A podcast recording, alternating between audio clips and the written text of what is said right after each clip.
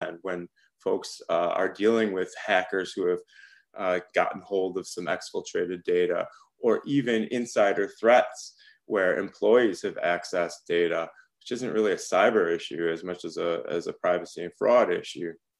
Um, it, it, really kind of comes down to several things. First of all, like we talked about, getting your own house in order is really important.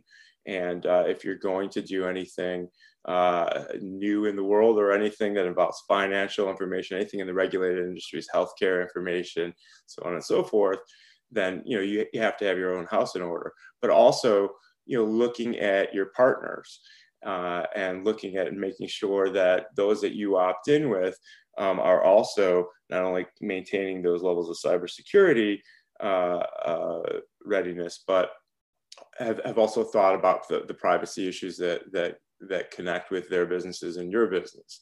Um, the second area is sort of the, the custody chain of data. So when we're talking about startups, startups get bought, right? And something that's on a server somewhere that was forgotten about uh, still is inside of your organization's risk profile, right? So, um, and there's, you know, for the really, you know, large data sets, you have companies that are propping up like Wirewheel that can actually kind of use AI to go and figure out where, you, where your vulnerabilities there might be from a protecting privacy point of view and maintaining regulation point of view, uh, uh, maintaining step with regulation when we talk about risk quantification, how, how can we decide how much to spend on cyber? It's not as much of a guessing game anymore. It's not just a, well, let's put lots of walls up anymore. There's even there's even uh, technologies out there from companies like Threat Connect around cyber risk quantification, where you can actually calculate the cost of a breach and put it in numbers or percentage of your revenue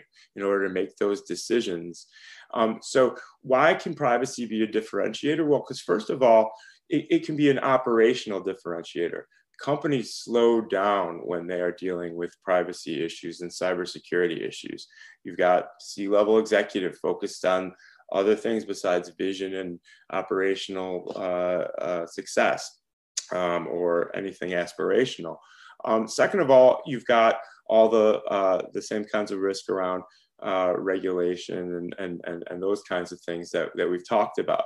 But then you've got reputational risk, right? If you're a data security uh, problem, uh, that, that's going to create changes in your ability to sell in the future, to compete in, in the current marketplace. Your adversaries are going to come forward and point out those differences. Those differences. So those things are, are, still, are still behind the scenes. But then look at a company like Apple Apple has made privacy a key differentiator, almost made it a luxury product, right? They've been successful because they've been able to take that payload and carry along all that responsibility with you know really good uh, uh, communications about what their differentiator is you know keeping an open open uh, dialogue around privacy and putting it at the center and kind of challenging their peers to maintain the same levels. You know, privacy as a differentiator can can extend into a lot of things as we look into organizations that are more service oriented, as we ask for more convenience, um, and convenience becomes more and more table stakes. Privacy is going to be the thing that that makes me as a consumer uh, or even as a business to business operator uh, prefer one brand over the other. Ian, thanks for that. And, and uh, this is Louis Lehot jumping back in. And I, I wanted to kind of th- thank the panelists for really helping us uh, um, synthesize what I think are the, the takeaways here. And, and that's that privacy needs to be designed into your product roadmap from the beginning. Uh, and that's what happens at formation stage. And um, here at L2 Counsel, we've got great lawyers like Catherine that, that help companies do that. But on the inside, you've got you know really great thought leaders like Scott Shipman and, and Marcus who help companies uh, do that from the inside. Uh, and and help lead them. Um, but as you go along the road and you get to Series B and C, and you're into hyper growth and scale mode, and you're thinking about uh, your, your, your customers on a global basis, no longer uh, within the United States. You've got more and more things to think about, like the China Data Protection and Initiative and, uh, or sorry, regulation and GDPR, et cetera. Um, and then as you approach exit, you've got to really identify the risks and cabin those risks so that you know the public markets or or a potential buyer uh, doesn't give you a haircut uh, on your price. Um, we've talked about data breaches being something that can can really derail a business, and, and I know Ian and his team at Levick are real professionals, not only at responding to uh, data breaches, uh, but helping uh, companies uh, find what their differentiators are and, and build those into their communications and, and marketing teams uh, and messages. And, and so I think that that's a really relevant um, takeaway for for the group on this call. Um, Scott, I'd lo- love for you to provide any other wrap up thoughts, and then I think we should hit the Q and A. It looks like we've got uh, a bunch that you've answered and a bunch that are open. And, and if anybody has questions, I think we've got another uh, seven minutes or so.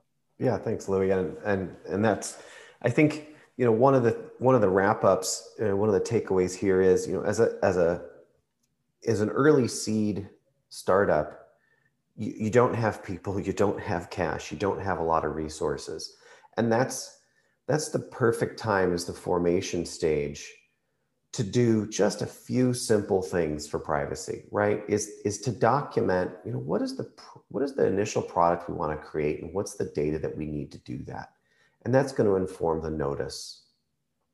And that's where you can work with you know counsel you know, such as yours louis to, to help put all that together and it doesn't need to be a big massive project then as you grow you know a b stages you've raised some money well, you're going to have people, you're going to have some computers, which means you probably have someone helping you with IT. That's a great place to rest privacy and security in the short term and have them start to document some of the practices, some of the things that you're doing. And then as you grow and mature, that's when you'd want to dial up a practice and a program with, you know, either your inside legal team or leveraging you know more support from an external firm. And you know we've got a couple questions here that we've answered. Thank you for people that have been using the q&a feature. Um, you know i have uh, a quick question for catherine which is you know and since we're in the lightning round here if we can go with some quicker answers i think that'd be helpful.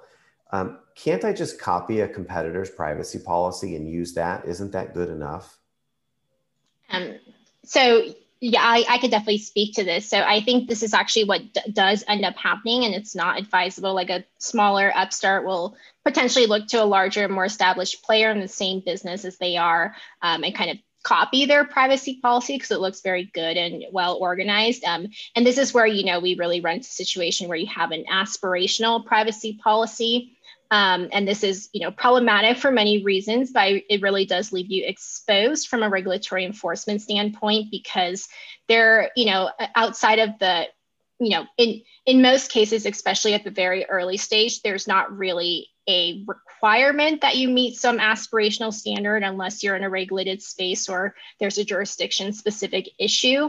Um, but if you have a privacy policy that you know you're saying you're doing something, but you're actually not doing that, that can be the basis for an enforcement action from the FTC for unfair and deceptive trade practices, and that's not you know that's not where where you want to be. So I, I would not advise it um, unless you know you're doing exactly what that other company is doing. Yeah, yeah, and so um, so if I can't go copy my competitors, do I grab a template somewhere? What do I do? Um, I think for the templates at the very, very early stage, um, especially if you're just a US based company, you're not in a regulated space, it, and especially if you are a SaaS company, there are actually good templates out there for the privacy policy. I don't know if that's right to say as a as a lawyer, um, but um, yeah, the, it, it could work. I, I mean, I would still have a legal counsel review it um, just because just to know like you know is this a quality template? You never know what you're getting. And is it accurate to to what i'm doing right? Because you the, the accuracy issue persists. And you know there could very well be a template out there that is accurate to your business. And I, I will say for SaaS companies specifically, you know, there probably is, but I would still get legal